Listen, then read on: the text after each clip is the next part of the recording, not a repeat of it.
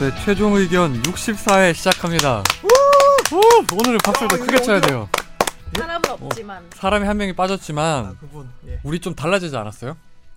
누구한테 어때요? 묻는 거야? 누구한테? 누구한테 여기다 묻는 내가 거야? 아니 아니 우리 이상민 변호사님. 아 놀랍네요. 이렇게 SBS 그 저 사장님께서 이렇게 큰 돈을 쓰셔서 이렇게 훌륭한 사장님이 사장님 아니고 사장님이 아니 회장님 돈이에요. 아 회장님 심석태 국장이었던 아. 그 공이죠. 예. 심석태 부장님, 국장님. 아, 국장이죠. 예. 감사합니다. 예. 아니 근데 그동안 이주영 선배와 예 그동안 저한 5평짜리 5평 아, 거기 5평, 뭐 5평도 안, 안, 되- 돼요. 어. 안 돼서 한 두 평도 안 될 걸요. 그렇죠 두 평에 거기 보통 한 여섯 명 이렇게 예. 있다가 이렇게 넓은 공간 오니까 아 여기서 뭐 잠이라도 우리 좀 자고 여기 여, 여러 군데에서 잡아주세요. 우리. 그렇죠. 예. 샷을 좀 다양하게 해보려고 네. 합니다. 막 돌리고 막 인기가요처럼. 음. 아 좋죠. 여기 되게 아늑해요. 아, 근데 되게 조명도 어려- 좋지 않아요? 왠지 은은하고 어, 어색해요 이거 근데 이거 오늘 이렇게 뭐 쇠집 증후군 같은 것도 이제 좀 냄새도 느껴지고. 아, 약간 좀 어색한 건 있어. 우리가 되게 없이 지내다가 좀 있어 보이는데 오니까 안 어울리는 것 같아요. 이 스튜디오 X는 뭔가요? 저 뜻이 어 X 같은 건가요? 변수의 뜻으로 다목적으로 사용한다 해서 이주영 부장이 본인이 이름을 정했어요. 아, 되게 근데 네. 뭐지? 딱 그분 취향인 것 같아요. 그분이 누군데요? 이주영 선배 아, 취향이 이주영 되게 선배 잘 취- 반영돼 있는 것 같아요. 음, 없지 않아 그런 면이 있죠. 근데 X가 되게 네, 설명 들으니까 음, X 같네요. 예. 그 오늘 저기 이렇게 중요한 날에 한 분이 빠지셨어요. 중요한 날에 저 사고 당하셔가지고 그 정현석 변호사가 없으면 안 되는 그 좀 다쳤어요. 다쳤는데 다친 이유가 계단에서 굴렀죠? 네. 계단에 구른 바람에 17대 1로 싸웠어요. 맨인 블랙박스 출연하고 싶어서 네, 아무튼 그 좀 사고가 좀 나가지고 못해도 한 2주 정도 정도는 불참할 수밖에 없는 상황이 돼서 그 정현석 변호사를 많이 보고 싶어하시는 팬들 분들은 그 댓글을 많이 남겨주세요. 거기 쾌차를 바라는 염원을 담아서 욕 써주셔도 괜찮고 어. 아니 뭐라도 지금 관심을 아프, 시기 때문에 좀 도가니탕 드시고 계셔서 곰탕 드시고 막- 예. 근데 재밌고 웃긴 사람은 약간 다쳐도 음. 웃으면 안 되는데 약간 그냥 웃기게 웃겨요. 다치는 것 같아요. 네 그게 웃기지 좀- 않습니까? 어제 웃기게 물어볼까 다치더라고요. 말까 고민을 했던 게 있는데 예.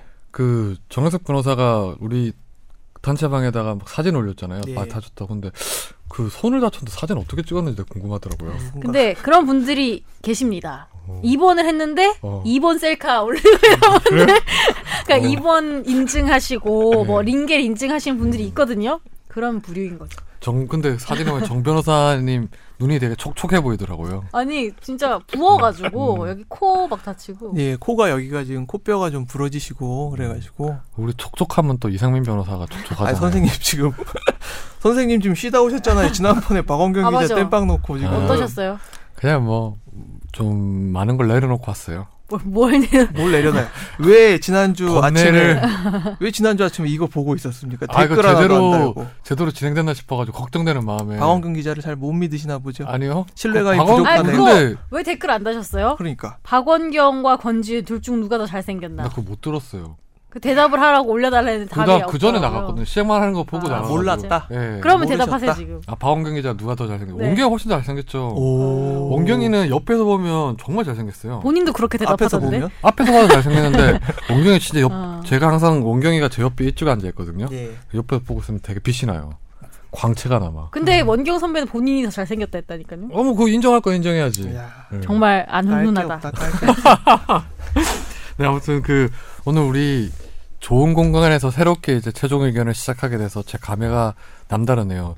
정현석 변호사가 빠져서 그 점이 좀 아쉽긴 하지만 다음 주, 아, 다다음 주에는 다 다음 주 완전체로 뭉쳐가지고 음. 정말 좋은 곳을 적극적으로 활용하면서 저희가 방송을 하도록 하겠습니다. 예. 한 명 세워놓죠. 한 명? 방금 큰데. 그 입감칸 같은 거 하나 정해서 변호사 이렇게 해서 정말 불쌍해 보인다.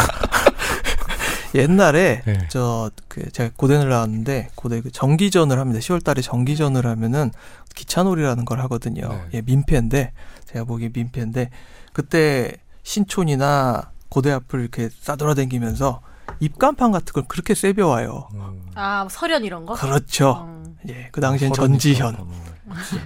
99년 알고 있어. 이분이 설현 입간판 알고 계시네. SKT 서령 육관판 아니, 혹시 알고 혹시 그러죠? 하나 계시죠? 훔치신 거 아니에요? 파라곤 거기 뒤에 가보니까 있더라고. 근데 거의 실물 크기로 돼 있더라고요. 네. 그렇죠. 그걸 그렇게 많이 훔쳐간대요, 근데. 어, 왜 음. 훔쳐가지? 집에 갖고 와서 갖고 갖다 놓고 싶으니까. 아, 뭐, 밥 먹을 때 앞에 세놓고 하는 거예요? 정 변호사님 집에 가면 뭐 하나 있을지 모르. 어, 정 변호사님은 다른 사람 좋아하지 않아요? 좀? 김고은 좋아하죠. 그냥 다 좋아하시는 것 모델 같아요. 스타일. 예. 아, 그런가? 그 모델 스타일로. 약간 모델 베이스 어. 좋아하는데. 정 변호사님 말씀을 해드려야 되는 게 정 변호사님이 앞에 부분은 들으시거든요. 자기 얘기 얼마나 해주나 하면서. 정 변호사님은 다 들으시기 좋아하는 것 때문에. 같긴 해요. 예. 여자를요? 아니, 그러니까 그렇게 얘기하면 안 되지. 그렇게 얘기하면 안 되지. 아니 본인이 뺐잖아요, 과로를. 아, 그렇구나. 근데 이거 뭐예요? 예. 옷이요. 아니야, 이거. 티셔츠. 이거 뭐예요? 이게 상어 옷이잖아요. 네, 상어. 이렇게 아, 해가지고. 아, 진짜 이렇게. 그 슈퍼비가 있는 이거 좀 거 같네? 잡아주세요, 이거 상어. 오. 이렇게 해가지고 예. 네. 아 지금 저 잘 안 보이시는 분들한테 이 말씀을 드리면 이게 후드에 음. 상어 2위가 달려 있고요. 이빨이 달려 있고 이제 그 후드티 앞에는 입이 두 개네? 상어를 예. 상어를 이제 음. 형상화한 그런 모습이 담겨 있습니다. 이걸 왜 근데 원래 입이 두 통상 이런 개잖아요. 거는 아, 내가 이걸 입고 와가지고 아침에 앞에 저 1층에서 잘 안 들여보내주려고 음. 했구나, 내가. 누가 변호사인 줄 알겠어요. 그런 게. 근데 그 옷은 좀 약간 애기들이 입는 거 아니에요? 죄송합니다. 사줘왔어요?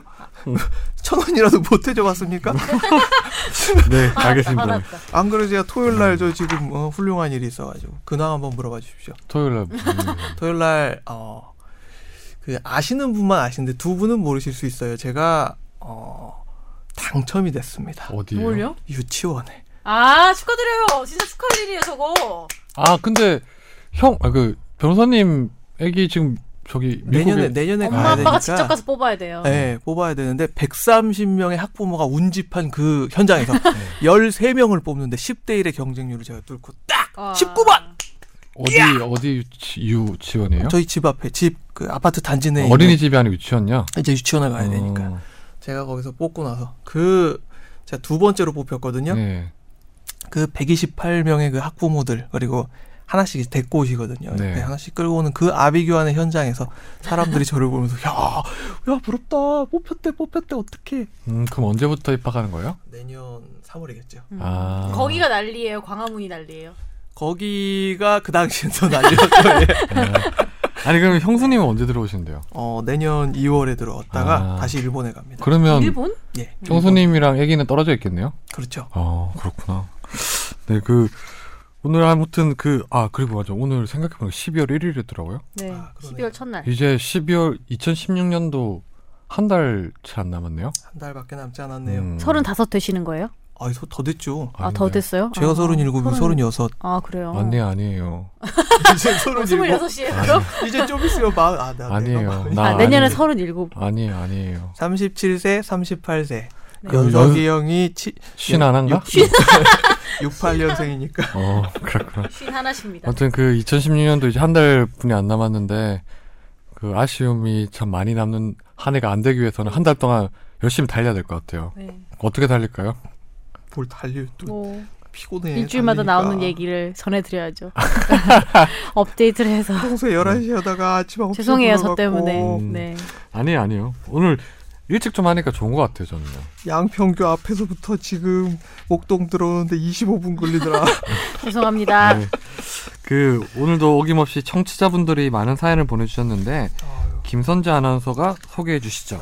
네, 안녕하세요. 최종 의견 첫 회부터 빼놓지 않고 애청하고 있는 청취자입니다. 저희 어머니가 다니고 계시는 회사에 이상한 연차 정책을 발표해서 정당한 것인지 질문드리고 메일드립니다. 어머니 회사에서 내년부터 법정 공휴일, 일요일, 추석, 설날 제외 및 국경일엔 공무원만 의무적으로 쉴 수 있어서 사기업 직원들은 의무 휴일이 아니니 법정 공휴일 및 국경일엔 개인이 가지고 있는 연차를 강제로 집행해서 쉴 수 있도록 해주겠다라고 공지했다더라고요. 그런데 이 회사가 일이 없는 달에는 강제로 매주 금요일 연차를 집행해서 쉬게 하거든요. 그래서 내년에 법정 공휴일까지 이렇게 쉬어버리면 개인 사정으로 연차를 못 쓰게 되는 직원도 나오고 그런 것 같더라고요. 일요일을 제외하면 법정 공휴일이 15일. 여기서 추석 설날 뺀다고 해도 8, 9일 정도 연차를 강제로 집행한다는 얘기인데 회사에서 이런 식으로 개인의 연차를 마음대로 집행해도 되나요? 그리고 일본에 알게 됐는데 법정 공휴일은 관공서의 공휴일에 대한 규정으로서 관공서 직원들만 휴일이 법적으로 보장된다고 하는데 그럼 대한민국의 많은 사기업 직원들은 어떤 규정으로 해당 휴일들을 쉴 수 있는 건가요? 네. 라고 질문 드렸습니다. 이거 좀 약간 이상한 것 같지 않아요? 아, 저 이런 거는 이렇게 하는 걸, 이 요, 요약을 하면 연차를 이제 일요일날 시- 쓰게 한다는 거 아니에요? 연차 아 참 안타까운 노릇인데 예. 하, 좀 예, 그렇죠. 예. 좀 이상하죠. 이상한데 이제 여, 이분께서 좀 정확하게 말씀을 해 주셨어요. 뭐냐면 이 관공서의 휴일의 규정에 규정 관공서의 휴일에 관한 규정이라는 규정이 있습니다. 네. 여기를 법적으로. 보면 그렇죠. 음. 언제 언제 언제를 법정 공휴일로 한다라는 내용이 담겨 있거든요. 그러니까 그 내용에 보통 맞춰 가지고 회사가 취업 규칙이라는 걸 갖고 있죠. 네. 그 취업 규칙상 보통은 이제 관공서의 휴일에 관한 규정도 유급 휴일로 하고 뭐 어떻게 어떻게 같이 쉰다 이런 휴일에 관한 규정을 반드시 취업 규칙에 두게 돼 있는데 이 취업 규칙을 살펴보셔야 돼요. 어머니께서 음. 어머니 회사에서 취업 규칙이 어떻게 되어 있는지 그러니까 유급 휴일에 관한 규정이 분명히 있을 겁니다. 그 규정에서 저희 회사의 유급 휴일에 관한 규정을 좀 따와 봤는데요. 아, 저희 회사의 유급 휴저, 유급 휴일에 관한 규정은 두 개 항목으로 되어 있습니다. 첫 번째 항목이 일주 동안 소정 근로일을 개근한 사원에 대해서는 일요일을 유급 주휴일로 부여한다. 라고 되어 있고요. 이 항이 관공서의 휴일에 관한 규정에 따른 휴일은 유급 휴일로 한다. 어, 다만 관공서의 휴일에 관한 규정 제2조 제11호의 기타 정부에서 수시로 정하는 공휴일, 임시공휴일을 의미하는데 이것은 대상에서 제외한다. 이렇게 규정을 해 있어요. 그래서 음. 이 취업 규칙이 어머니 회사에서 어떻게 돼 있는지 취업 규칙이 불리하게 바뀌려면은 여기에 대해서 이제 뭐 노조가 결성돼 있거나 혹은 음. 저 사측과 노측 협의가 있어야 되는데 그 협의를 거치지 않고 이제 일방적으로 이렇게 통보를 하신 것으로 보이는데 바꾸고 통보를 한 거죠. 그렇죠. 그렇죠. 음. 취업 규칙은 노사 간의 합의 사항이잖아요. 그렇죠. 이거는요. 네. 일방적으로 바꿀 수 없는 거죠. 네.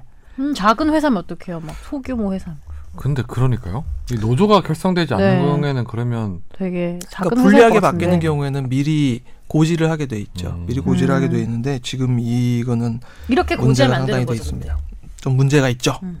그러면 이게 만일에 노사 간의 합의가 됐다면 일요일 날 같은 경우에도 이제 그렇게나 하죠 보통. 네. 그러니까 이게 합의가 안 되는구나. 예. 음, 어메 시리를 시리가 언제 켜 있었지 이게 막 시리가 이걸 다 듣고 오늘까지 대답해주고 예, 있네. 대답해주고 있었네요. 네. 예, 죄송합니다.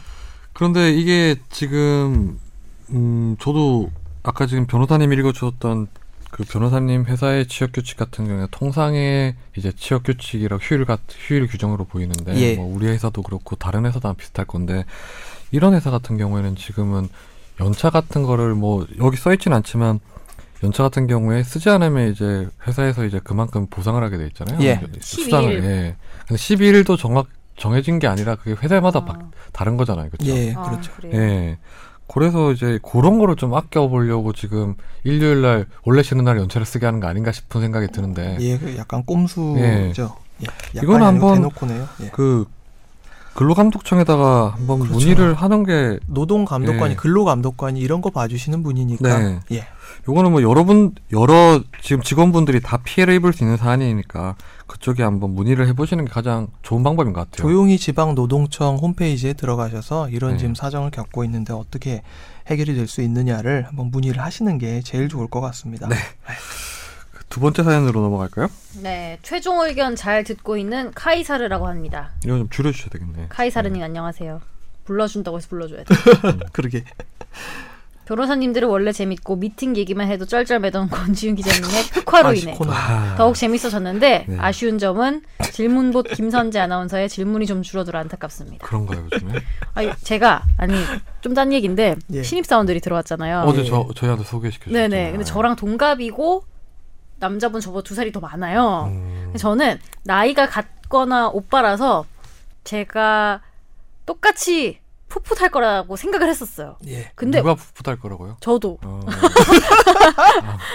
근데- 아, 말씀하세요. 그 회사 생활을 3년 하고 나니까 네. 나이가 분명히 동갑이고 네. 제가 더 어린데 되게 안 풋풋한 거예요. 어느 누군지네, 순간 예, 누군네. 때가 묻은 아, 거예요. 뭐 어머, 그래서 말이. 다시 그분들을 보면서 초심으로 돌아가서 음. 호기심도 많고 좀 밝고 그런 예전의 김선재로 돌아가 보려고 합니다. 김선재 아나운서 후배들 많이 괴롭히죠. 안 괴롭혀.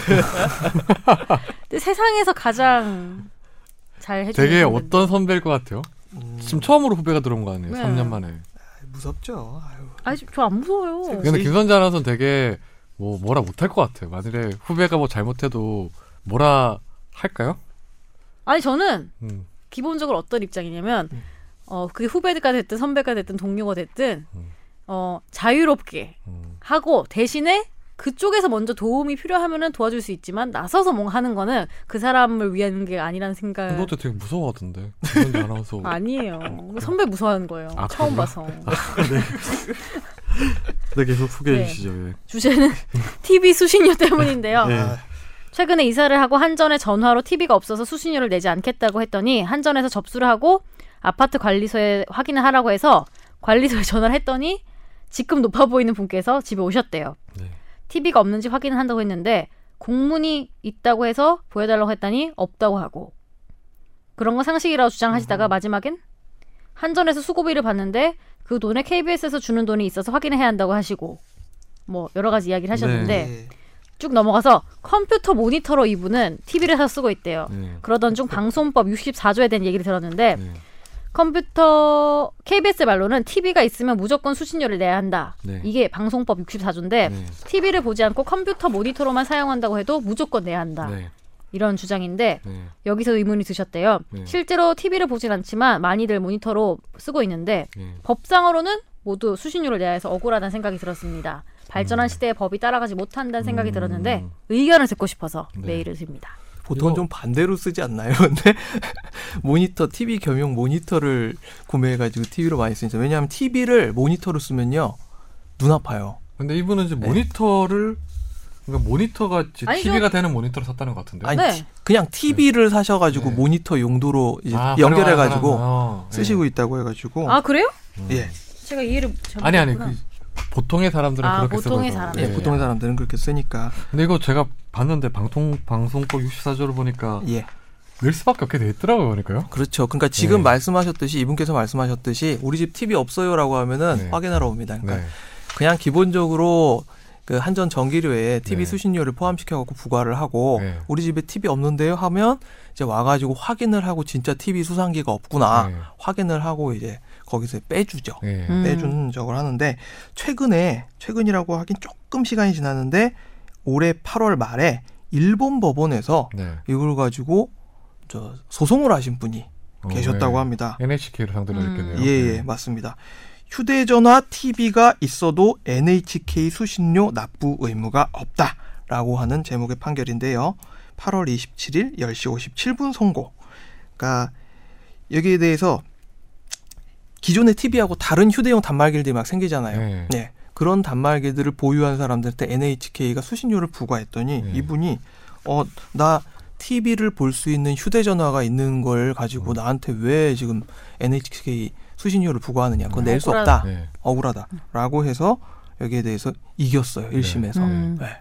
그래서 참고로 우리나라 저 방송법 64조를 좀 말씀드리면 텔레비전 방송을 수신하기 위해서 텔레비전 수상기를 소지한 사람은 대통령령이 정하는 바에 따라서, 따라서 공사의 수상기를 등록하고 텔레비전 방송 수신료를 납부하여야 한다.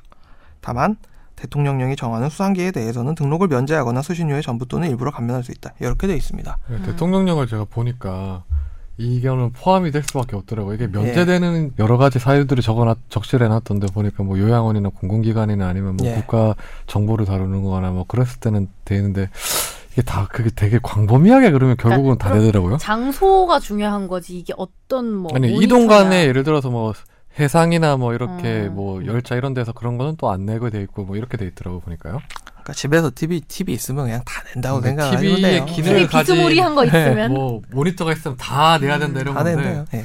음, 뭐 일단 뭐 법이 안- 바뀌지 않는 이상 이거는 뭐 낼 수밖에 없겠네요. 그러면. 예, 지금은 내셔야 음, 되고요. 아. 특히 그 집에 TV가 있으면 이거를 나는 자 TV 용도로 안 씁니다라고 일일이 알 수가 없잖아요. 예, 공영방송 체제를 어쩔 수 유지하려면 없네요. 이제 이제- TV를 많이 보세요. 저는 카이사르님 TV를 그 많이 보세요. 어쩔 수 TV가 없습니다. 2010년에 처음 생겼거든요. 그때 동안 서울에 살 동안 TV가 없었어요. 아 정말요? 그래요? 수신료 안 아니 TV 기자인데 그 2008년에 신문 기자였어요? 아, 그때는 신문 기자를 떠나서 TV를 볼 만한 대학생들 TV 잘 안 보잖아요.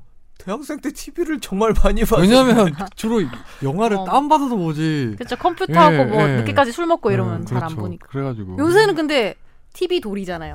저요? 네, 예, 다 보잖아요. 저는 올 원래 저도 올, 저도 몰라요. 올레예요. IPTV 아, 많이 네, 보시는구나. IPTV. 네. 네. 저는 정말 혜택을 다 누리는 음, 케이스입니다. 네. 아, 참.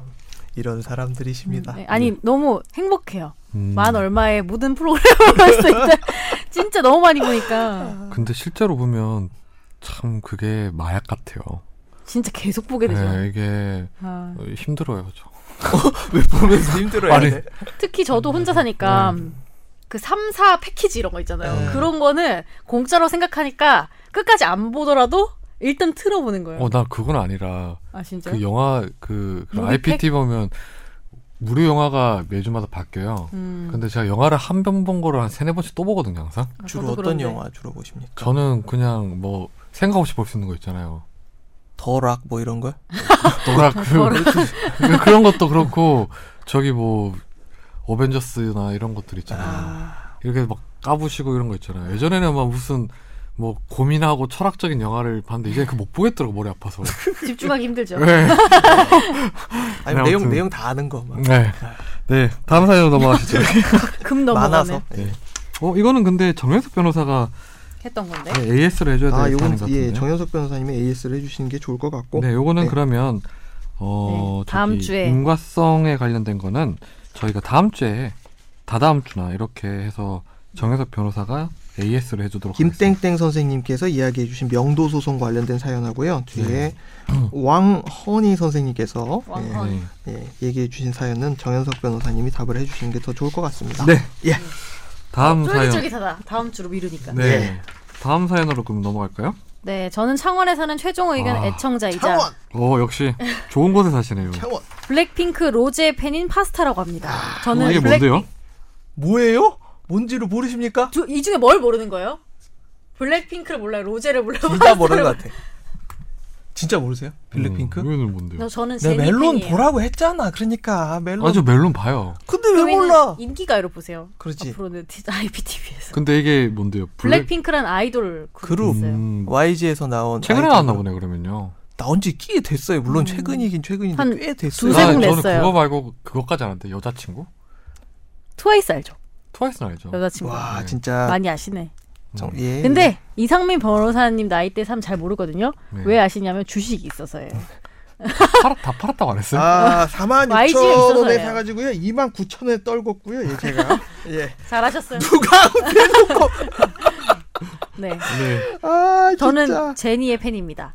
개인적으로 궁금한 점이 있어 메일을 남기게 됐는데 평소에 개헌과 정치 제도에 관심을 가지고 있었는데 최근 사태를 보면서 더욱 많은 생각을 하게 됐습니다.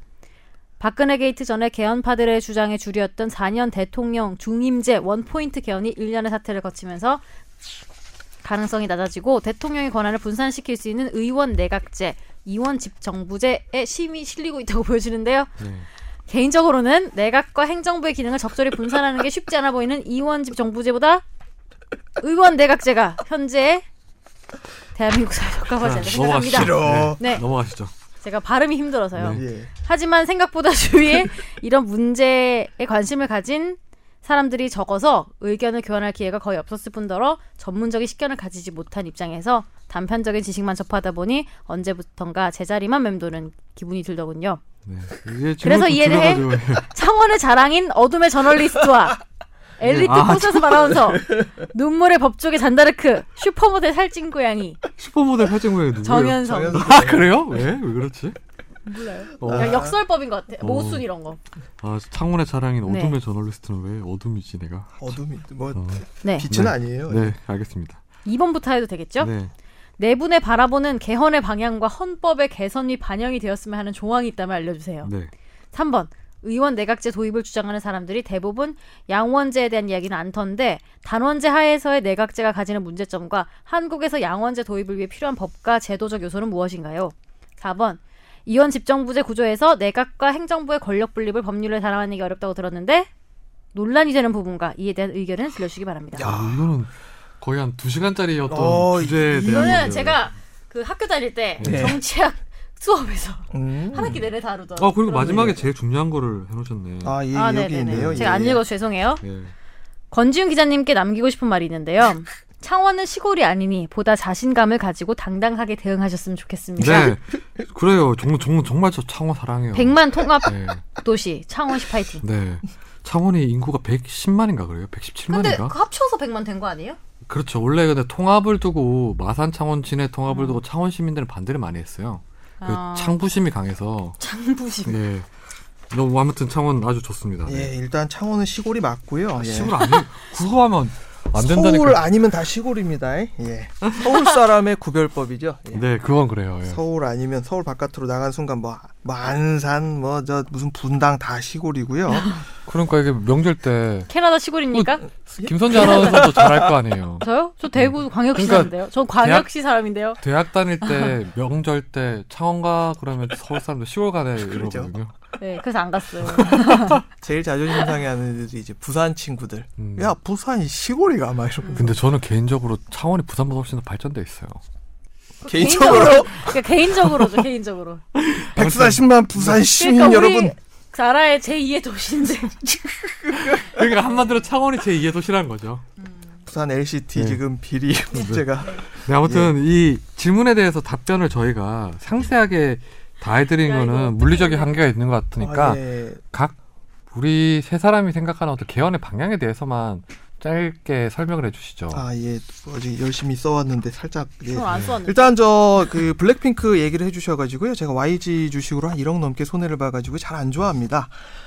어, 의원 내각제 말씀을 주셨는데 의원 내각제가 올바르게 진행되려면 아, 국회의원들의 교체 가능성 이게 필수인데요.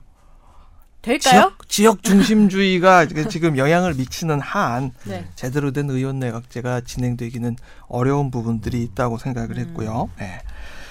그 개헌이 답일까? 저는 개헌이 답이 될 거라고 생각하지 않습니다. 네, 헌법은 저도 추상적인 동의합니다. 추상적인 국가의 철학을 담고 있는 에, 블루프린트 같은 것인데 6.29 선언 이후에 6공화국 헌법이 추구하고자 하는 그 가치가 에, 지금 우리 세태와 맞지 않는다 그렇게 생각하지 않기 때문에 저는 개헌이 답이라고 네, 생각하지 않고요. 음, 그리고 조금 더 말씀을 드리면 양원제 말씀을 또 주셨는데 어 길어요. 예. 양원제 장점으로 내세울 수 있는 거 보통 이렇게 이야기를 하는 게 정치학에서 이야기를 하는 게 하나의 의회보다 두 개의 의회가 권력의 집중 그리고 다수파 의 횡포를 막는 수단으로 안전하게 기능할 수 있다라고 하는데 그게 핵심인데 입법 기관이 두 개가 되면 입법 기관이 장기화되는 단점이 있고요. 하원과 상원 간의 갈등 관계가 형성된 경우에는 오히려 전국의 불안을 초래할 수 있다. 그리고 사회의 동질성이 어느 정도 이제 확보가 되어야 되는 사회에서 보통 양원제를 많이 한다고 합니다.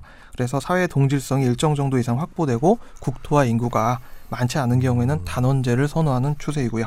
그래서 한국에서 양원제를 할 이유가 있는지 그런 필요성이 있는지 저는 좀 의문이 있고요. 그렇게 양원제를 도입하려면 이분의 의문점, 양원제를 도입하려면 어떻게 제도가 바뀌어야 되는가? 헌법을 바꿔야 되고 네. 개법 개정을 해야 됩니다. 네. 아, 네, 잘 들었습니다. 예. 김선재 아, 나운서도 개헌은 저는 네. 그러니까 두 가지 측면으로 볼 수 있을 것 같아요. 네. 이게 필요한가 아닌가랑 가능한가 아닌가의 문제인데 네. 이제 필요하지도 않고 현실성도 없다고 보시는 음. 거 아닙니까? 예, 저는 뭐 지금 네. 단계에서 근데 저도 예. 그쪽에 동의하는 바입니다. 음, 그렇군요. 그러니까 지금 지금 현 상황에서 그냥 음. 우리나라가 앞으로 어떻게 될지 음. 모르겠지만 현 시국과 현 상황과 우리나라의 상황에서 네. 대학교 되게 토론하는 것 같아요. 네. 어, 김선재 학생 뭐 이러면서 음, 예. 네. 알겠습니다. 뭘 알아? 당신 네. 생각도 안 얘기하고 그냥 지나가는 나는, 거예요. 나는 휴가 갔다 왔다 이겁니까? 아니, 저는 개인적으로는 개헌이 좀 필요하다고 봐요. 음. 네. 예. 그게 뭐 지금 뭐 육공화국 헌법이 뭐 시대를 다 반영하지 못한다는 게 아니라 예. 좀 추가할 사항들이 좀 있는 것 같아요. 그리고 아. 뭐 대통령제나 네. 이- 뭐 의원 내각제는 그거에 대해서는 사실 뚜렷하게 좀 생각하는 바가 있는 건 아니에요. 사실 처음에는 의원 내각제가 필요할 거라고 생각도 했었는데 우리나라가 지금 이렇게 발전된 어떤 형태나 아니면 앞으로 나아갈 방향 보면 대통령제를 네네네. 통해 발전이 사실 이루어졌던 기본적인 어떤 그런 시- 흐름이 있잖아요. 그거를 그럼 끌어오는 바꿔서 힘이 있죠. 네. 예, 그리고 우리나라 어떤 어, 인구나 이런 걸 봤을 때 발전 방향성을 봤을 때 우리가 사실 미국 모델을 많이 따라왔었잖아요 그동안 음. 예. 그래서 우리나라의 독특한 정치 문화가 지금 형성이 됐으니 지금 뭐, 너무 특수하죠. 정말 본격 법률 팟캐스트를 하고 있는 느낌이 물씬 드는군요. 네 예. 그래서 뭐 요 부분은 좀 차치하더라도 개헌의 다른 개헌성이 필요한 생각하는 이유가 저는 뭐 어느 우리나라 기본권적 조항에 대해서 음. 좀 명시적으로 좀 삽입을 하는 뭐 이렇게 행복 추구권이나 이런 거나 이런 예. 것들 있잖아요. 그런 거에 대해서 아니면 언론의 자유나 표현의 자유 부분에 대해서 그러니까 이 부분 말고 그렇죠. 네. 이게 뭐 우리 이 변호사님이 더 잘 알겠지만 미국 같은 경우에 수정헌법 1조가 이제 뭐 언론의 자유잖아요. 실제로 예. 보면 음. 네. 그게 그 국가의 가치를 보여주는 것들이잖아요. 그래서 뭐 그거에 대해서는 논의가 필요하겠지만 뭐 지금 헌법만으로도 충분히 언론의 자유는 보장돼 있고 표현의 자유는 보장돼 있고 하지만 실제 현실에서는 예. 그러니까 필요한 네. 것과 네. 그 현실성은 좀 다른 문제니까. 법 안 바꿨으면 좋겠어. 법 바꾸면 힘들어요. 새거 배워야 돼. 변호사예요. 법 안 바꿔. 바꾸지 마. 힘들어. 그리고 뭐 전에 이제 이상민 변호사랑 따로 뭐 개인적으로 몇 번 얘기를 한 적이 있는데 저는 제도 변화가 꼭 필요하다고는 안 봐요. 이게 음, 답은 아니죠. 결국 제도보다 문화인데 그 제도를 어떻게 활용하는지에 따라서 문화가 음. 형성되는 건데 지금 제도 안에서도 훌륭한 문화를 형성할 수 있는데 결국 사람의 문제로 귀결되는 게 많더라고요. 제도를 잘 못 예. 써서. 네. 뭐 그런 점도 있습니다. 아 이거 법 바뀌면요. 특히 헌법 바뀌면요. 많은 수험생들이 힘들어집니다. 우리 정말 힘들어지죠. 강의를 하시는 분들도 힘들어집니다. 네, 뭐 그것도 그런데 아, 수험생들이 특히 이제 뭐제 6공화국 형법과 음. 7공화국 헌법의 다른 점은 아 이런 거. 맞아. 뭐. 근데 이거 되게 일희일비하게 되는 게 저는 수험생까지는 아니고 법과 예. 사회를 선택을 했었어요. 네. 음. 근데 뭐가 단어가 바뀌고 이러면은 음. 막 너무 짜증나고 스트레스 받고 그죠. 막 이것 때문에 내 학교가 바뀔 수 있다고 생각하니까 음. 새로운 헌법이 바뀌면 새로운 법 해석들이 나와야 되니까 음. 네. 그렇죠. 네. 또 오늘 청취자 사회는 여기서 마무리하고 오늘의 주제는 뭐죠? 창원은 시골임 이거 아 얘기했구나 내가 써놓은 거. 예. 오늘 주제 오늘의 주제는 어, 파면 위기에 놓인 대통령 탄핵, 대통령 탄핵 네, 사유에 대해서. 저희가 탄핵에 대해 탄핵이 뭔지, 탄핵 절차는 어떻게 되는 건지에 대해서 상세하게 알려드릴게요. 오늘도 예사 오늘도 내기 합니까? 무슨 얘기? 아, 앞으로의 아, 당신은 향후 지금 일정에 대해서 제가 박원경 기자한테 제 기증했습니다. 뭐요? 그 어. 내기에서 이기셨잖아요. 안 들었군요 지난번에. 음, 아, 그 대통령 소환. 조, 조사 그렇죠. 받으러 올까? 대면 조사. 예, 예. 후, 어떻게 조사 안 받을 수가 있어, 나 진짜. 내가 걸었는데 말이야. 나는 당연히 받을 거라 생각했어. 저는 왜냐면 그게 국민한테 선언한 약속을 안 지킬 거라 생각을 안 했거든요, 그래도. 네. 다 그렇게 생각했어요. 그래서 이분만 이겨서 지금 음. 권지윤 네. 기자를 넘긴 거 아니에요? 네, 아무튼, 네. 그거는 나중에 얘기할게요. 네. 아, 이거 이 뻘소리긴 예. 네. 한데 제 저 그 친한 형님이 올해 9월달에 저 새누리당 수석 부대변인으로 갔거든요. 음. 근데 이제 이정현 대표가 그때 불러가지고 석 갔다고 달 만에. 하는데 예, 석 달 만에 지금 이렇게 예, 참 그분도 운이 없네요. 예, 개인적으로는. 안녕히 가세요. 예. 네. 네, 오늘의 집중 탐구 주제는 탄핵입니다. 아유 진짜 이런 얘기까지 나올지 몰랐어. 근데 탄핵이 예, 몰랐어요. 쉽게 설명하면 공무원 파면과 같은 뜻- 뜻이라고 봐도 무방하거든요, 사실. 음, 그네요. 예. 네. 그러니까 대통령을 파면시키겠다 이런 네. 건데 여기까지 와버렸네. 아, 정말 이럴 줄은 몰랐습니다. 오늘이 12월 1일입니다. 예. 그제죠, 그제 박근혜 대통령이 3차 대국민 담화를 발표했죠. 몇 차까지 하실 거예요, 진짜. 음, 한 4, 5차까지 하지 그 않았죠? 촛불 집회랑 같이 아이고. 앞에 숫자 계속 추가하는 정말. 그거를 예. 예. 그 29일에 대국민 그러니까 지난 11월 29일 날 대국민 담화를 통해서 본인의 임기 단축을 포함해서 진퇴 문제를 국회 결정에 맡기겠다. 여야 정치권이 논의를 해서 어, 국정의 혼란과 공백을 최소화하고 그리고 방안을 마련하면 그 음흠. 일정과 법 절차에 따라서 대통령직에서 물러나겠다. 이렇게 밝혔는데 말이 어려워요. 아, 그쵸. 어렵습니다. 예. 뭐 이게 어렵네요. 그 친박 중진 의원들의 질서 있는 퇴진을 이제 수용했다라는 뭐 이렇게 해석도 있고 예. 한데 일단 야당이나 비박계에서는 뭐 탄핵을 위한 꼼수다라고 예. 해석을 하기도 합니다. 네. 왜냐하면 이제 탄핵이 사실 이제 초읽기에 들어갔잖아요. 이제 네. 탄핵안이 지금 12월 이제 2일 지금 보고 네, 있는데. 마무리가 네. 되고 손질을 하고 있어요 지금. 네. 야당에서 야삼당에서 손질을 하고 있어서 탄핵 아니 곧 발의가 될 거 발의가 되는 건 기정사실이 된 것 같아요. 예. 다만 시점을 두고 문제가 되고 있는 것 같은데 일단 이제 그제 담화를 두고 좀 이렇게 이제 법 절차에 따라서 대통령직에서 물러나겠다는 게 이제 개헌을 노린 꼼수다. 그것도 뭐 그냥 나오면 안 되나? 음. 근데 이제 뭐뭐그 여당 의원들의 얘기를 들어보면 이렇게 이 대통령이 하야하거나 퇴진하는 건 헌법에 적혀 있는 게 아니기 때문에 아이, 그동안 헌법 그렇게 좋아하신 저 상황이 아니잖아요. 그러니까 아 이게 다 공감을 하실 텐데 이거는 네. 헌법을 어기신 분들이 헌법 절차를 이렇게 막 예, 저 방패막이로 내세우는 게 아 이거는 없어 예, 보입니다. 예, 너무 없어 예, 보이죠. 그래서 예. 이제 뭐 우리가 아까 청취자 사연에서도 얘기를 했지만 개헌에 한번 논의가 시작되면 정말 걷잡을 수 없게 되는 건 맞아요. 실제 그렇게 해야 될 측면도 있고 되게 중요한 거기 때문에 예. 개헌에만 집중을 해야 되는 측면이 강하기 때문에 이게 뭐 하루 이틀 만에 될 일도 아니기 때문에 그렇게 되다 보면 이제 다른데 신경을 쓸 겨를이 없겠죠. 네. 예, 그런 거를 뭐 측면을 고려한 것도 없지 않아 있어 보여요. 충분히 이거는요.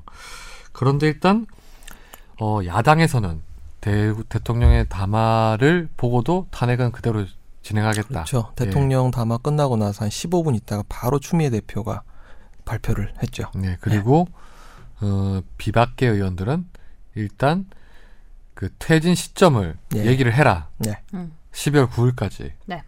그러면 뭐 탄핵 절차에 동참을 하지 않든 아니면 12월 9일까지 명확한 시점을 얘기하지 않는다면 탄핵에 이제 동참을 하겠다. 근데 이렇게 그것도 사실 정한다 해도 지킬지 안 지킬지 음. 그러니까 또 그게 그런 가장 얘기도 나오더라고요. 왜냐하면 지금까지 다 조사를 받는 것도 그래요. 일단은 조사를 받는다고 했는데 네. 이까지 왔고 그렇죠. 그것도 불신이 많이 정했는데? 쌓였죠. 네.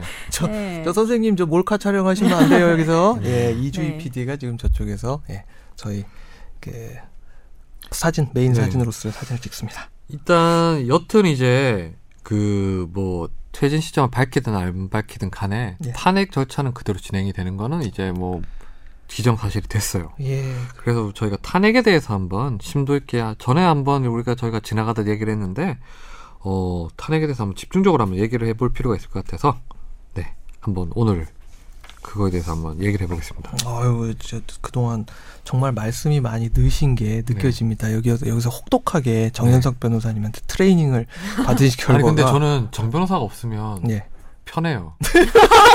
아 어떡해 죄송합니다. 농담이고요. 이거 저- 편집해요. 너무 슬플 것 같아요. 정 변호사가 저한테 그저 새벽인가 예. 어, 새벽 1시인가 2시인가 지난주인가 뭐를 메시지가 왔더라고요. 카톡이 왔어요. 근데 그 무슨 게임 있잖아요. 게임 예. 카트 그거 저 초대했구나. 그래서 내가 나한테 또 바로 신경 쓰지 마 이러면서 내가 아니 새벽에 보내놓고 신경 쓰지 말라는 게 말이 되냐고 지금 아골 때린다. 어, 꺼놔요 그렇죠. 알람을 차단 차단. 알림 아 저는 단체 방은 다 꺼놔요. 음, 개인 것도 알림도 끄면 되잖아요. 개인 것도 몇 개는 꺼놔요. 그거 아니죠? 아내 건 아니겠지? 차단해 놔야 아니요. 되는데. 그래서 저는 못했네. 단체 방은 원칙적으로 다 꺼놔요. 그 그러니까 처음부터 꺼놓게 음, 설정할 수 있잖아요. 근데 그래도 시- 그뭐 되게 시급을 요하는 사안에 대해서 기자들은 바로바로 음. 응대를 해야 되니까. 그래 아 우리 거 꺼놨구나. 다 꺼놨는데 그룹은? 음. 아니 우리 내가 보내는 것도 꺼놨어요 그러면요. 아니요 아니요 개인 안 꺼놨어요. 개인은 안 꺼놓고 그룹방. 나 요즘에 좀 카톡 많이 보내는 것 같지 않아요? 어 카톡 네. 정말 이모티콘도 장족의 발전에 그쵸. 이뤘고 음. 예. 그쵸. 이제 연애할 수 있을 것 같아요. 그러니까 옛날에 우리 저 작은 아버지가 보내는 것 같았어요.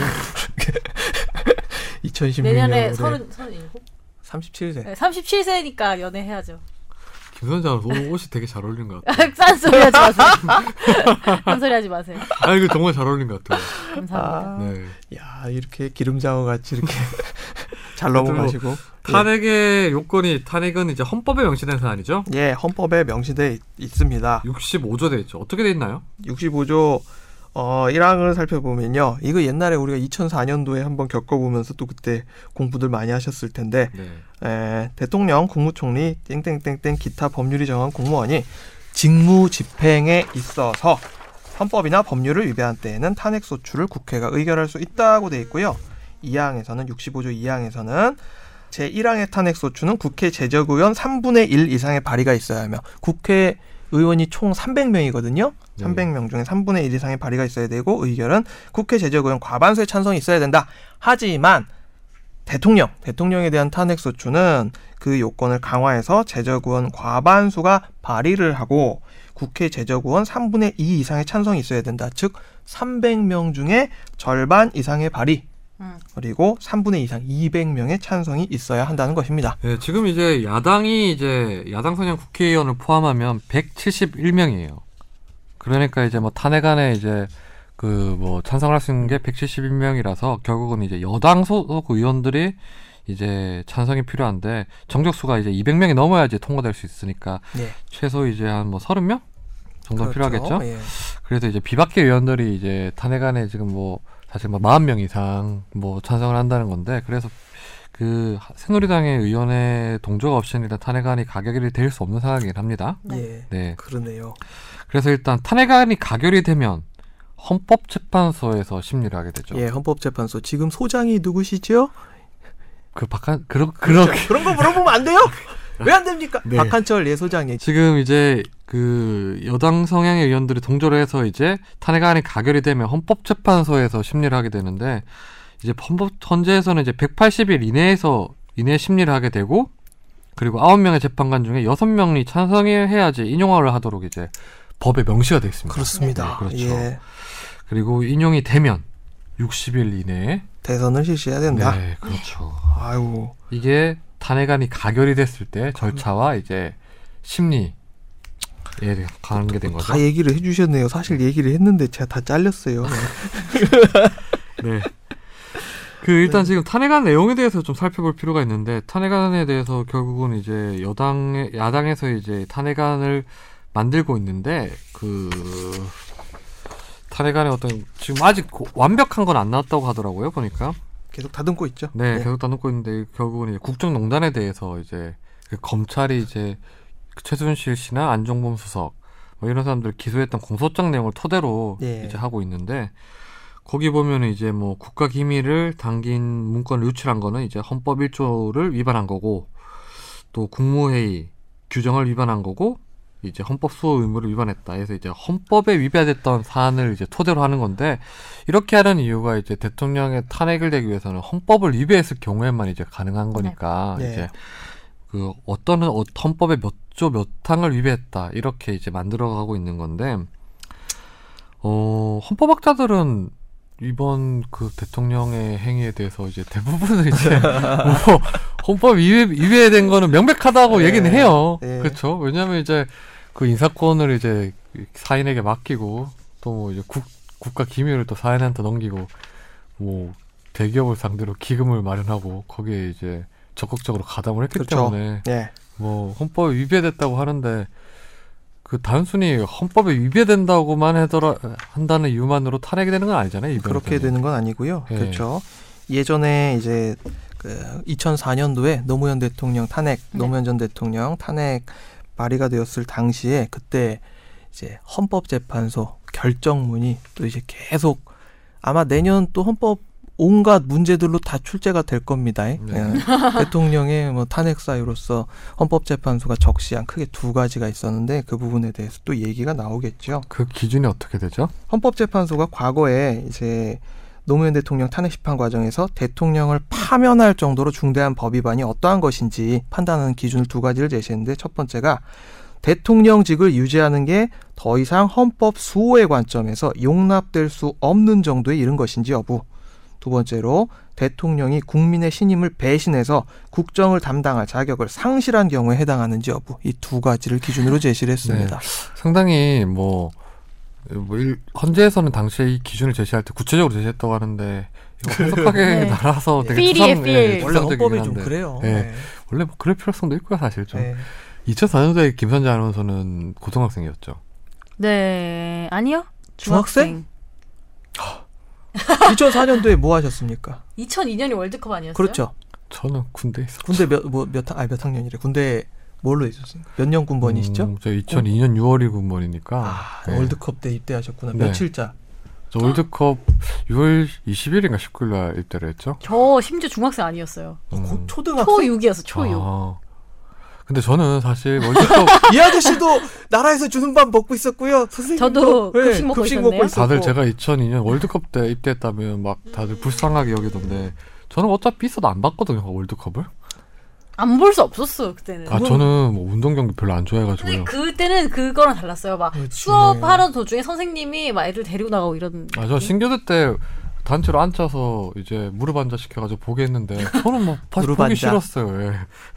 아무튼 2004년도에 저 우리나라가 한번 탄핵 한번 겪었어요. 그렇죠. 그때 예. 노무현 전 대통령이죠. 고노무현 전 대통령이 그때 선거법 그러니까 선거 중립의 그렇죠. 공직선거, 위반을 예, 예. 열린 우리당이 예. 잘 됐으면 좋겠다. 예. 예.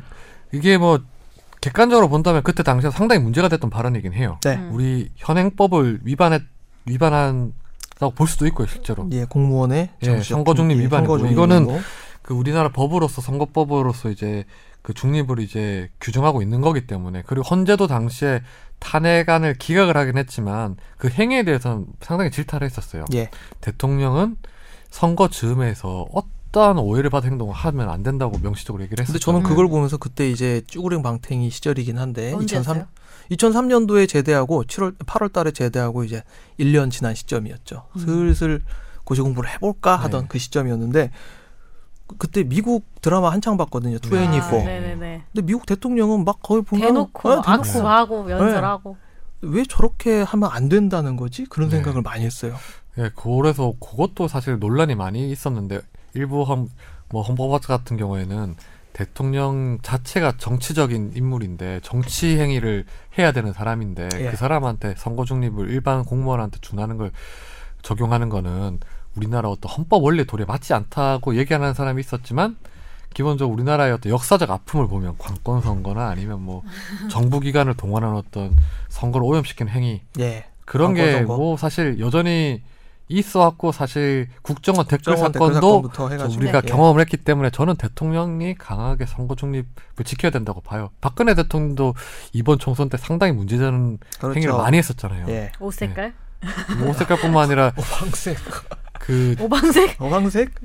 뭐 사실 친박 의원을 등용시키는 것 자체도 선거 중립 위반이거든요. 그러니까 대통령이 이제 공천에 관여하는 것도 그러니까 아, 친박. 그- 그 네. 생각해 보니까 18대 국회의원 선거가 되게 재밌는 일이 많았죠. 친박연대라는. 음.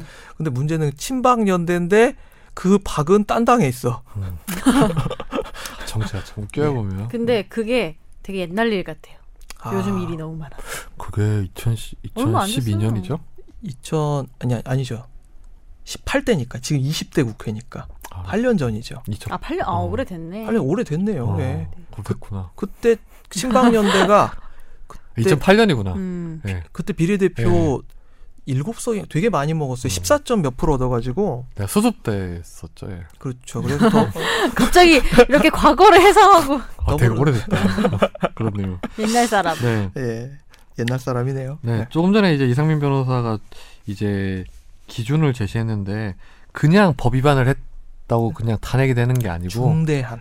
대한 그러니까 대통령이 예. 지나가다가 뭐 침뱉어갖고 과태 과태료 물었다. 네. 혹은 뭐 이제 부당횡단하다 걸렸다. 이것도 다 법 위반이잖아요. 네. 예. 근데 중대한 건 어떻게 판단해요? 그건 헌법재판소가 판단해 줍니다. 예, 케이스 바이 케이스로 하는 건데 지금 이 탄핵 얘기가 나온 지가 한 한 두 달이 두 달 가까이 됐어요. 노회찬 의원이 처음에 이제 탄핵 관련돼서 얘기를 했었는데 뭐 거의 두 달 가까이 됐는데 많은 헌법학자들이 지금 드러난 행위에 대해서 얘기를 했어요. 이, 이 정도는 그러면 탄핵 인용이 될 만한 사유인가 했는데 헌법학자들은 뭐 비교적 이제 좀 이 정도 사안이면 중대한 사유로 볼 수 있지 않냐는 네. 뭐 의견을 많이 지- 그 제시를 하고 있습니다 지금 다만 이제 이거 판단하는 거는 아홉 명의 재판관이 판단을 하는 건데 일단 탄핵이 시작 탄핵 심판이 시작되게 되면 이제 그 변론을 하게 되잖아요. 변론을 하게 되고 대통령의 권한 행사는 정지되고 그래서 그렇죠. 2004년도에는 고건 전 그렇죠. 총리가 이제 그때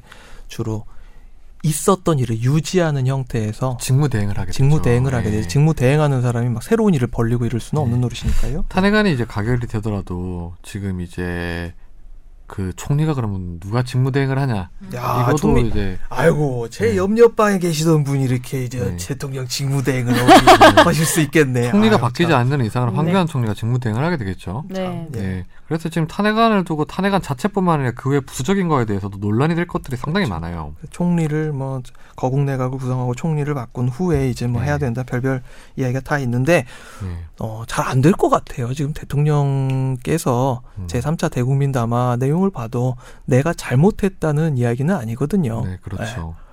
그래서 지금 이제 탄핵이 되면 우리가 좀 밀도 있게 들어가면 탄핵안이 발의가 되면 그 국회- 예. 음. 탄핵안을 제출한 쪽에서 소추위원이 생기죠. 소추위원이 생기고 소추위원은 국회 법사위원장이 맡게 돼 있고요. 네. 법사위원장은 지금 새누리당의 권성동 의원이 맡고 있고요. 그렇죠. 이게 헌법재판소에 보면 이제 그 탄핵 심판에 대해서 절차를 명시를 해놨죠. 이제 예, 거기 보면 이제 소, 헌법재판소법에 소추위원이 이제 법사위원장으로 돼 있고 이제 탄핵 심판 같은 경우에는 형소법을 준용한다고 돼 있잖아요. 예, 그래서 이제 뭐 소추위원 자체가 검사 역할을 하게 되는 거고 그렇죠 일종의 이제 그 대통령 측이죠. 대통령은 이제 피고인 입장이 사실상 된다고 볼 수 있는 거죠. 거기서 이제 변호인이 어. 네, 구성이 돼가지고 그 당시에 이제 2004년도에는 문재인 그렇죠. 문재인 현진 전 더불어민주당 대표가 이제 방어를 해왔죠. 네. 대부분 이제 대통령이 어떤 문제가 생기면요, 과거에 민정 수석을 했던 인연이 음. 있는 사람들이 네. 카바를 쳐줘 옛날에 이제 전두환 노태우 때도 마찬가지였고 네. 전두환 씨 노태우 씨 때도 마찬가지였고 2004년도에는 그 되게 좀 하, 이게 인연이 용묘한 게 요새 김기- 핫한 예. 분들이 아 그분이 한국의 포레스트 거프입니다. 예, 그- 요새 요새 핫한 분들이 예, 많았어요. 한국의 60년대부터 지금 2016년도까지 어, 모든 그 한국의 근대사에 관여를 해오신 분이에요. 그죠 김기춘 전 실장이 네. 2004년도 고 노무현 전 대통령 탄핵 당시에 소추위원을 했었죠. 그렇습니다. 그 당시에 네. 예. 법사위원장. 근데 지금은 이제 탄핵 심판 들어가면 증인으로 나와야 될 거예요. 그래서 이제 예전 공격하는 입장에서 이제는 방어하는 입장이 돼버렸죠. 그러게요. 예. 이름만 똑같네. 예. 아 참 재밌어요. 예. 네. 예. 그리고 바- 만일에 이제 탄핵안이 가결 돼서 이제 탄핵 심판의 절차가 들어간다면 음다 대통령의 대리인은 누가 될까요? 대통령이 유영아 유영아 선생님 음. 되게 비유 그 비유를 누가 누가 하게 될까요? 드시겠죠 또. 뭐 아마 이제 법조인들 출신 중에 이제 뭐 과거에 이제 뭐 측근했던 사람들이 하지 그- 않을까 그- 싶은데 유영아 근데 지금 측근들 전부 다 대상 증인 대상들이라서 지금 네, 그래서 법조인들이 참 뭐 김기춘 실장도 그렇고 우병우 수석도 그렇고 우병우 수석은 혹시 지금 뭐 피의자 입장이기도 하고 사실 네. 예. 그래서 누가 할지 잘 모르. 근데 노무현 대통령 당시에는 많은 사람들이 예. 그 대리인을 하려고 했어요. 그렇죠. 네. 예. 예, 그 당시엔 많은 사람들이 하려고 했고, 그러니까 지금 촛불 시위 자체도 네. 참 재밌는 게 촛불 시는 그 당시에 노무현 대통령 탄핵을 하면 안 된다라는 취지의 촛불 시위가 이렇게 오다가 12년 후에 탄핵을 하고 해야 하야를 된다. 해야 이런 촛불 시위가 네. 지금 또 오가는 게 그래서 네. 대리인단 구성에도 약간 좀 어려움이 있을 것 같긴 해요. 이게 하는 사실 사람도 뭐 엄청나게 뭐, 그리고 기존에 지금 형사 사건 지금 문제가 되고 있는 유영하 변호사가 지금 하고 있잖아요. 네. 이 사건과 연계가 안 될 수가 없기 때문에 그렇죠. 예. 유영하 변호사가 지금 만들어 놓은 사건의 방향을 무시를 안 하, 무시를 할 수가 없어요. 네. 그거와 별개로 갈 수가 없습니다. 네. 그래서 지금 이게 우리가 좀 앞서도 말씀을 드렸지만 탄핵 심판 같은 경우에 형소법을 준용한다는 게 상당히 많은 의미가 있는 거잖아요. 그 예. 형사 사건이라는 게 가장 엄격한 절차를 통해서 이루어지는 거잖아요. 무섭죠. 예. 네. 그리고 그때 우리가 그 통진단 해산 때 예. 그때 기억하는 게 그 민소법을 준용했었어요. 예. 그래서 맞습니다. 상당히 논란이 컸어요. 사실 그거는 헌재가 잘못 판단했다고 봐요. 네. 정당을 해산을 하는데 민사소송법 준용하기보다는 형소법을 준용했어야 되는 게 맞아요. 오래 걸리더라도 예. 그거는. 민사소송법보다 형사소송법이 더 빡셉니다. 잉? 네, 그냥 엄격하고 절차 자체가. 절차를 엄격하기 때문에 많은 걸 따져볼 수 있도록 하기 때문에 네. 근데 이 탄핵 같은 경우에도 이제 법으로 이제 형소법을 준용하도록 된 이유가 엄격하고 엄격하게 따져보라고 아주 중대 사안이기 때문에 그렇죠. 형사 사건에 준용해서 이제 뭐 그런 취지에서 이렇게 형소법 준용하도록 돼 있는데 음, 이번에도 그러면 이게 대통령 탄핵이 들어가게 된다면 나오시려나? 그 그분 나오 나오실까지 지금 저 저것도 안 받고 계신데 수사도 안 받고 계신데. 그 네. 고- 노무현 전 대통령 탄핵 때 노무현 대통령이 안 나왔어요. 네. 예. 네, 출석 안 하고 그거에 대해 헌재가 강제하지 않았었어요. 네. 그래서 아마 이번에도 박 대통령이 원하지 않는 이상 헌재가 전례에 따라서 법정에는 안 쓸 것 같긴 해요. 네. 예. 그래서 그거는 뭐 좀 나중에 박 대통령 의사에 따라 달라질 것 같은데 그 저는 시가 시기가 문제라고 봐요. 이게 180 이내에 하라고 돼 있지만 그때 노무현 대통령 때 한 60 며칠이 걸렸었던 걸로 기억해요. 제가 보기에 제가 그때 기억하기로는 67일인가 걸렸던 걸로. 67일 네. 걸려서 두 달만 했는데 어, 두 달 조금 넘어서 했는데 이게 12월 달에 탄핵안이 가결이 돼서 하게 되면 뭐 못해도 1월부터 심리가 시작된다고 본다면 1월 1일부터 60일이라고 하면 1월 2월 뭐 아, 1월 네. 달에 할, 할 거만 하는데. 네. 아, 그래서 음, 설날도 있고 근데 이게 뭐 일각에서는 이제 대통령 때처럼 예. 노무현 전 대통령처럼 67일 만에 할 수 있지 않냐는데 저는 그건 약간 무리라고 봐요. 그- 그때보다 훨씬 이슈가 엄청나게 알아요. 많죠. 이게 사실 훨씬 많죠. 기사를 써보고 취재를 해봐도 아는데 그때 노무현 전 대통령의 다 단건이었어 사실 단건이었고 네. 그 발언의 발언만 문제예요. 이거는 따질 필요가 없이 음. 이미 사실관계는 다 드러낸 상황에서 헌법적인 판단만 내려놓는 상황이었거든요. 그렇죠. 그리고 지금 이건 예. 형사 사건하고 또 특검, 아, 특검 지금도 국정감사, 뭐 국정조사 이런 거하고 다 엮여 네. 있기 때문에 그래서 굉장히 그거랑 단순 비교는 되게 네. 어렵다고 봐요. 왜냐하면 노무현 대통령은 말한 게 기록에 남아 있고 그거에 대해서 판단하면 되는데 이거는 지금 대통령 같은 경우에 다 부인을 하고 있는 상황이잖아요. 그렇죠. 그래가지고 뭐 다 따져봐야 되기 때문에 어, 사안도 엄청 방대해서 이거 헌재 입장에서 뭐 전례에 따라 67일 만에 강요하는 것 자체도 전 절차적으로 문제라고 봐요. 그래서 엄격하게 따져볼 필요가 있기 때문에 과연 이게 헌재에서 탄핵 절차에 들어가는 게 맞냐에 대해서 저는 좀 한번 생각을 해볼 필요가 있더라고요. 180일 현실적으로. 예. 네. 180일이 되게 긴 시간 같잖아요. 네. 근데 재판 해보면요, 180일 되게 짧거든요. 네, 6개월, 그러니까요. 6개월 예. 빨리 가요. 예. 진짜 진짜 엄청 빨리 갑니다. 그래서 지금 이게 좀 탄핵이 뭐 필요 필요성에 대해서 뭐 변론을 하더라도 이게 현실성을 봤을 때 너무 길게 갈 필요가 있, 으니까 사실 우리가 아무리 박근혜 대통령이 명백하게 위반한 사항들이 있다 하더라도 이제 피고인이 되거나 피의자가 되거나 하면 그 방어권은 보장을 해줘야 되는 게 음. 우리나라가 헌법적으로 선언한 거잖아요. 예. 그거는요. 그래서 그 절차까지 우리가 무시해라고 할 수 없는 것 같아요. 절차를 잘 지켜야 그 결과에 대해서 네. 모두가 납득을 할 수 있기 그리고 때문에 향후에 네. 다른 사람들 같은 경우에도 왜 절차적 민주주의가 상당히 중요한 이유가 그런 거잖아요. 그렇죠. 그래서 요거가 같은 경우에도 우리가 이제 대통령이 아무리 싫더라도 예, 대통령 이 행사할 수 있는 방어권 그리고 여기 탄핵안이 절차가 들어갔을 때 행사할 수 있는 권한들에 대해서 이제 피고인이나 아니면 이제 피소추자 입장에서 대통령이 싫으세요? 아니요 어. 싫어 싫으 싫으십니까? 뭐 좋지는 않죠 지금은 상황에서 보면 아. 실망감이 많이 들죠. 음. 예. 아, 싫진 않다. 근데 음. 그러면 특검은 어떻게 됩니까? 음. 특검과 별개입니다. 네. 특검과 이 탄핵 절차는 따로따로 그러니까 들어가고요. 특검과 탄핵이 동시에 진행이 되겠죠 예. 하게 되면 음. 근데 또 이제 문제가 향후에 문제가 될 수 있는 게 그 특검에서 조사한 사안을 탄핵안에 넣을 수 있냐 없냐인데 네.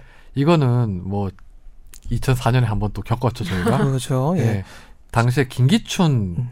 위원장이 그 추가로 뭘 넣으려고 했는데 헌재에서 인용을 안 네. 해줬죠 그리고 뭐 심지어는 지금 뭐 헌법학자들 사이에서는 이 다른 사건으로 문제가 되고 있고 이 특히 어떤 형사 사건에 대한 결론이 나오기 전까지는 헌재 판단을 유보할 수도 있다라는 희한한 또 주장이 또 나오고 있기도 네. 해요. 예.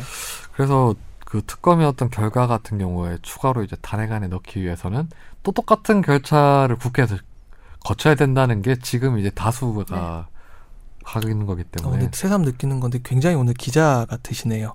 그동안 그 정현석 변호사하고 저희가 너무 괴롭힌 게 아닌가. 어, 왜요? 반성하셨어요? 아, 예. 어유 이렇게 역시 송곳 같은 마부작침. 마부작침이라고 검색 많이 해주세요. 예. 네 검색 많이 해주세요. 예. 음, 하트도 몇 개 눌러주시고. 예. 우리 이 변호사님은 네. 이 탄핵을 헌재에서 심판하는 거 심판을 한다면 예. 인용이 될 것 같아요? 아니면 기각이 될 것 같아요? 인용된다고 저는 확신합니다. 아 그래요? 왜냐하면 예전에 2004년도에도 그 당시에 그러니까 몇 대 몇인지는 그때 안 나왔지만 그 당시에 그 노무현 전 대통령에 대해서도 인용하는 의견이 분명히 있었단 말이에요. 네. 있었는데 그때 공성법 위반의 비, 공성법 위반 문제와 지금 이 무슨 뭐 제3자 뇌물공여죄 기타 등등 정말 비교가 안 되죠. 예 저는 이거는 볼륨이 비교 자체가 안 된다고 네. 보거든요. 네. 이게 물론 케이블이 사실관계를 다릅니다. 네. 밝혀봐야겠지만 음. 사실관계가 이쪽으로 인정이 된다면 이건 뭐 어유 그냥 범죄자죠. 네. 김선재 아나운서는 어떠세요? 그럼 저도 저기 걸래요. 변호사가 저기 된다고 하면 변호사가 확실히 된다고 하면 뭐 저기 걸어야죠. 뭐 저도. 네, 저는 이제 좀 이게 그 어찌됐든 대통령은 대한민국에서 가장 민주적 정당성을 확보한 사람이잖아요. 네. 근데 헌재 같은 경우에는 그런 건 아니잖아요. 아홉 그렇죠. 명의 재판관이 이제 그 대한민국에서 한때 가장 민주적 정당성을 확보했던 사람에 대해서 심판을 하는 건데 그거에 대한 부담감이 클 거라고 봐요. 근데 저는. 또 댓글 보면은 저는 항상 기사 댓글을 되게 자주 보는데 재밌어서 네. 그런 사람 되게 많거든요. 요새 그 고백하시는 분들 제가 뽑았습니다. 네. 음. 이렇게 얘기하는 사람들도 많더라고요. 네. 그래서 그 정당성이라는 게 이제 여론을 신경 안 쓸 수도 없으니까 네. 그분들도 그렇죠. 예, 특히 네. 이제 헌- 우리 헌재 선생님들 도 그러니까요. 여러- 얼마나 여러 네. 머리가 부자하게 아프겠어요. 신경 쓰시지 않나요? 그래서 저는 그래서 그 이거를 과연 이 박근혜 대통령을 치- 차치하고 대통령 자체를 놓고 봤을 때 대통령에 대한 어때 그 파면을 하는 그런 권한을 헌재한테 주는가에 대한 문제 제기도 있죠. 예 그렇죠. 네. 그래서 저는 사실 정당 예산을 통해서 되게 좀 많은 실망을 했었어요. 이 음, 대한민국의 어떤 공당에 대해서 예. 그거를 이제 그 민주적 정당성이 확보하지 못한 어 헌재가 해산을 시킬 수 있냐? 그것도 그렇게 빠른 시일 내에 여기서 민주적 정당성이라는 건 직접 투표를 음. 네, 의미합니다. 그렇죠. 예. 국민들이 그리고 뽑은. 네, 어, 엄청 빨리 했었어요. 꽤 빨리 했죠. 아주 빨리 했어요. 이게 독일 같은 경우에는 4, 5년, 7년이 걸리고 막 그랬다는데 우리나라 1년도 안 돼서 해버렸는데 그게 사실은 그냥 놔뒀으면 그냥 국민들 알아서 선택을 안 했을 텐데 그 당을 그래서 자연적으로 이제 소멸이 됐을 건데 예. 그렇게 이제 역사의 경험을 남기는 게 나은데 이런 사법기관이 나서서 그렇게 하는 거를 우리 역사적 경험을 남- 남겨야 되는 거에 대해서 저는 좀 약간 좀 해가 들더라고요. 저 거기에 대해서 이제 네. 어, 헌법재판소는 아까도 권 기자님이 말씀을 하셨듯이 이 민주적 정당성이 다른 조직에 비해서 부족한 조직이다. 그렇기 때문에 여기 판단을 함에 있어서는 사법 소극주의의 역할을 취해야 된다라는 의견이 분명히 있거든요. 갑자기 뜬금없이 드는 생각인데 어 데일 외고 나오셨죠. 네. 김- 어, 데일 외고 외고 출신 1호 국회의원이 데일 외고에서 나왔습니다. 누군데요? 누굴까요? 나이는 젊어요. 음. 출- 외고 지금- 출신? 어, 이 너무 말하면 압니까? 너무 힌트를 많이 드리는 건데 지금 없어진 정당 출신. 누구지? 젊고? 김재현 의원이 정답. 어, 정말요? 김재현 게이레고 출신이에요? 네. 데일외고 어. 9학번입니다. 네. 한국외대 나오셨고요. 네. 저는 25기입니다. 김재현 뭐 하여튼 이- 이 통진한 얘기가 나서 갑자기 그런데 그 네. 지금 이상민 변호사님 얘기 좀 사법 적 소극주의와 적극주의가 있는데 네. 뭐 물론 필요한 측면에서 사법 적극주의라는 게 저는 약자에 대해서 이제 좀 그래. 극하는 거고 당신 네. 그렇게 했죠. 가자. 네. 아 그런 게 아니고 근데 일단 그걸 네. 치고 이제 요거는 사실 그래서 좀 저는 어렵더라도 그 퇴진을 하야가 사실 탄핵과 하야가 있다면 하야가 훨씬 더 우리 아, 역사적으로 안 가신다니까. 그러니까 현실 현실적으로 그게 아니, 지금 안 사실 가죠. 근데 네. 정치의 행위란 게 어렵고 고난한 지난한 것 같아요. 근데 지금 점점 정치권에서 압박을 하니까 수세에 몰리고 있잖아요, 박 대통령. 그래서 지금 사실 뭐 해석 담화문 내용을 두고 뭐 이리저리 해석이 나오지만 내려가겠다 얘기까지 하고 조금만 더 압박을 해서 뭐 자동으로 하야를 시키는 방법이 가장 좋지 않나라는 촛불 생각을 집회를 좀 얼마나 더 해야 염원이 있어요 할까요? 저는요. 예. 더 해야 할까요? 아, 탄핵보다는 예. 그러니까 지금 딱 말씀을 해주셨는데 이게 지난주 토요일에 제가 음. 춥다고 저도 이제 이제. 갔는데 아 그날 눈 왔어요. 눈 와갖고 눈 딸 안 집- 왔는데?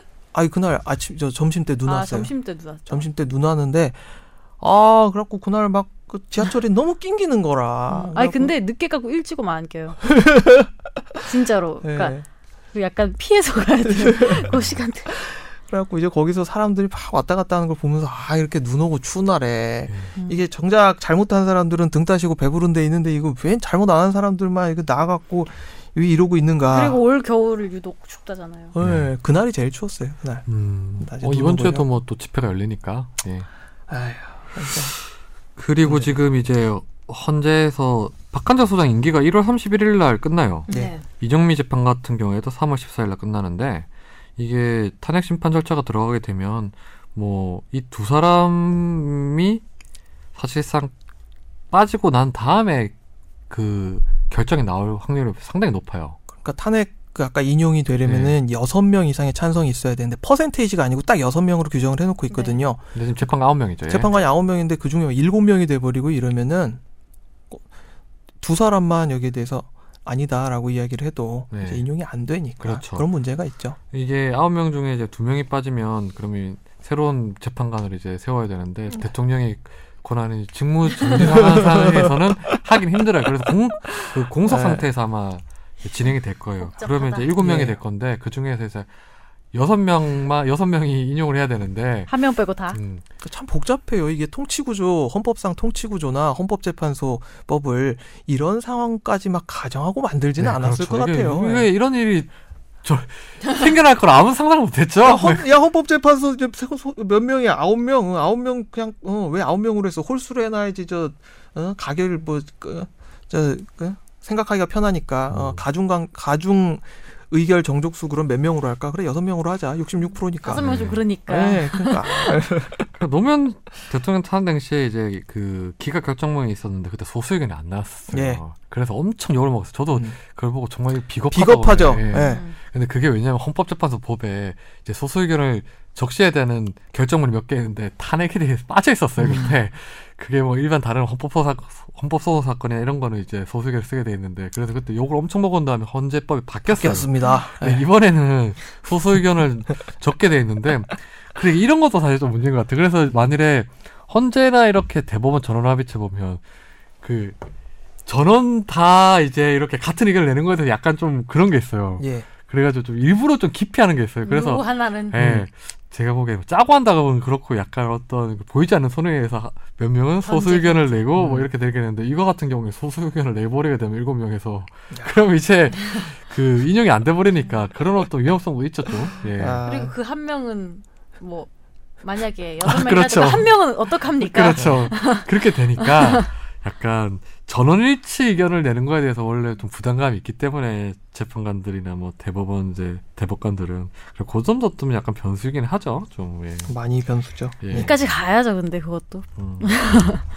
탄핵. 아유 참. 이- 근데 처음에 이 이야기를 저희가 한 달 전에 시작을 할 때 사실 여기까지 웃으면서 이야기를 했다고. 할 네. 줄은 몰랐어요. 전혀 몰랐습니다. 얼마 됐죠? 이 사안의 시작이라고 하면 웃긴데 두 달? 본격 본격 아마 10월 시작된지? 말부터라고 보면 되겠죠. 음. 이제 네. 한 뭐 한두 달. 그러다 이제 몇 번에 이제 딱 불쏘시개 확 불붙는 과정을 거쳐서 이제 우병우 전 수석의 황제 수사 논란이라든지 네. 이런 걸 거치면서 확 올라왔죠. 저는 그래도 지난 집회를 지켜보면서 이게 사람들이 계속 늘어나고 시민들이 늘어나고 있잖아요. 네. 그래서 그런 건 상당히 압박이 될 수밖에 없을 것 같아요. 그래서 어떻게 변할지 모를 것 같아요. 지금 뭐 지금 탄핵 절차가 들어가더라도 중간에 뭐 너무 여론이 커지는 커져서 더 이상 걷잡을 수 없게 되면 대통령이나 다른 정부 입장에서도 이거는 뭐 할 수 있는 방법이 없으니까 네. 스스로 퇴진할 수 있는 거고 뭐. 그 탄핵이 절차가 시작되더라도 하야는 가능하다는 헌법학자들의 해석이죠. 그거는. 예, 그렇기 때문에 많은 걸 바라 참 사람이 예, 착하다. 그 옛날에 수학 시간에 알고리즘이라고 배웠잖아. 착하다. 이렇게 됐을 때는 예스 이렇게. 너. 음. 예스 너. 예. 그리고 지금 사실 보면 공무원들 사이에 영이 안 쓰고 있어요. 그러니까 네. 문체부의 예를 보면은요. 문체부 지금 일급 공무원 승진 안 하려고 그러거든요. 예. 문체부 지금 승진하면요. 바로 잘립니다. 다음에 얼마 못 있다가. 네. 그래서 그렇죠. 지금 이렇게 되면 이런 상태에서 국가를 계속 운영하기는 불가능해요, 진짜. 아니 그 AI 이번에 터졌을 때도 네. 음, 말 음, 많았잖아요. 그러니까요. 예. 그래서 정 사실상 진짜 국정의 공백 상태라고 봐도 돼요. 음. 그건 이거는 더 이상 이렇게 유지하기도 힘들고 하기 때문에 지금 네. 대통령이 멸정하게 살아계시고 음. 지금 황교안 국무총리가 지금 네? KTX 오송역 앞에서 30분간 딱 맞고 이렇게 잘 하고 계시는 건 지금 이렇게 음. 세상에 이렇게.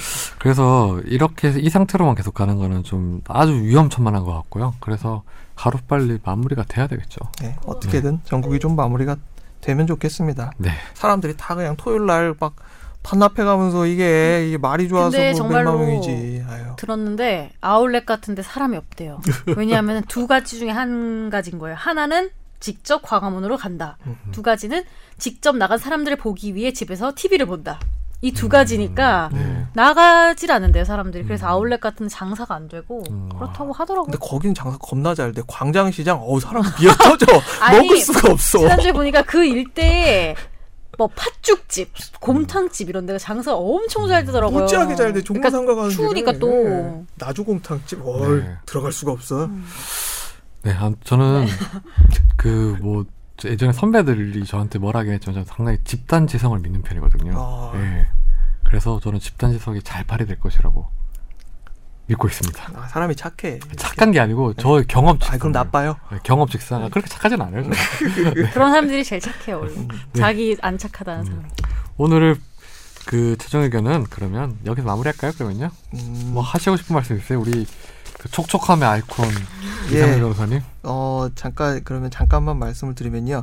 그러니까 저 그러니까 광화문에 살짝 갔다 왔어요. 네. 지난주에 갔다 왔는데 어, 분위기가 상당히 좋더라고요. 분위기가 상당히 좋고 그리고 뭐 쓰레기를 치우겠다고 생각을 하면서 나갔는데 쓰레기가 별로 없어요. 음. 뭘 버리지 않아요, 사람? 잘 안 버리고 쓰레기 봉투 몇 개 사간 것도 그냥 옆에다 이렇게 매달아 놓고 왔거든요. 여기다 갖다 버리시면 된다 이러고 왔는데 그때 그때 치우더라고요 보니까. 네, 바로 사람들이 어 이거는 정말 어, 좋은 시위로 이거를 남겨서 사람들한테 보여주고 싶은 하나의 그 역사의 현장으로 만들고 싶어하는 그런 모습이 보였습니다.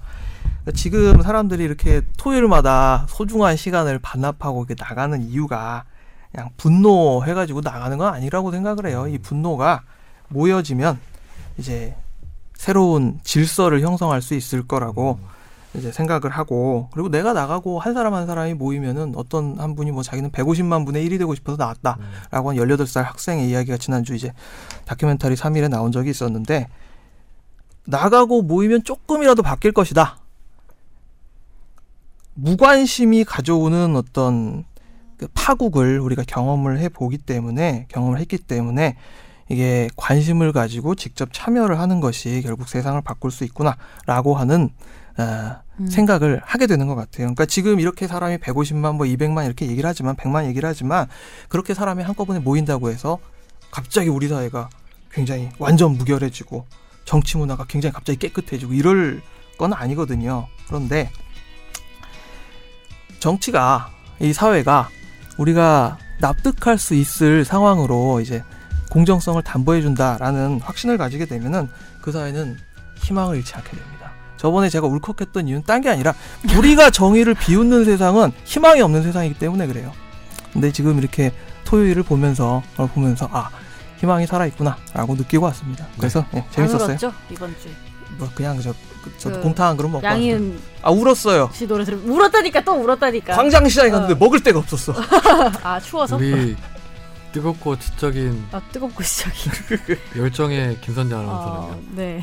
저렇게 말했는데 제가 다음에 열정적으로 말해야 되네. 아니 어 저는 저는 그런 생각은 있어요. 그러니까 100명 중에 99명이 맞다고 해도 한 명이 오를 수도 있다고는 생각합니다. 그런 경우가 있고 네. 하지만 어 이렇게 많은 어떻게 보면 상관이 있다고 할 수도 있고 없다고 할 수도 있는 고민들이 이렇게 수많은 사람들이 나와서 아까 말씀하셨지만 아무 이유 없이 내 토요일 밤을 추운 광화문 광장에서 보낸다고 생각하기엔 좀 무리가 있습니다. 분명히 그거 그 정도는 느껴야 하지 않을까?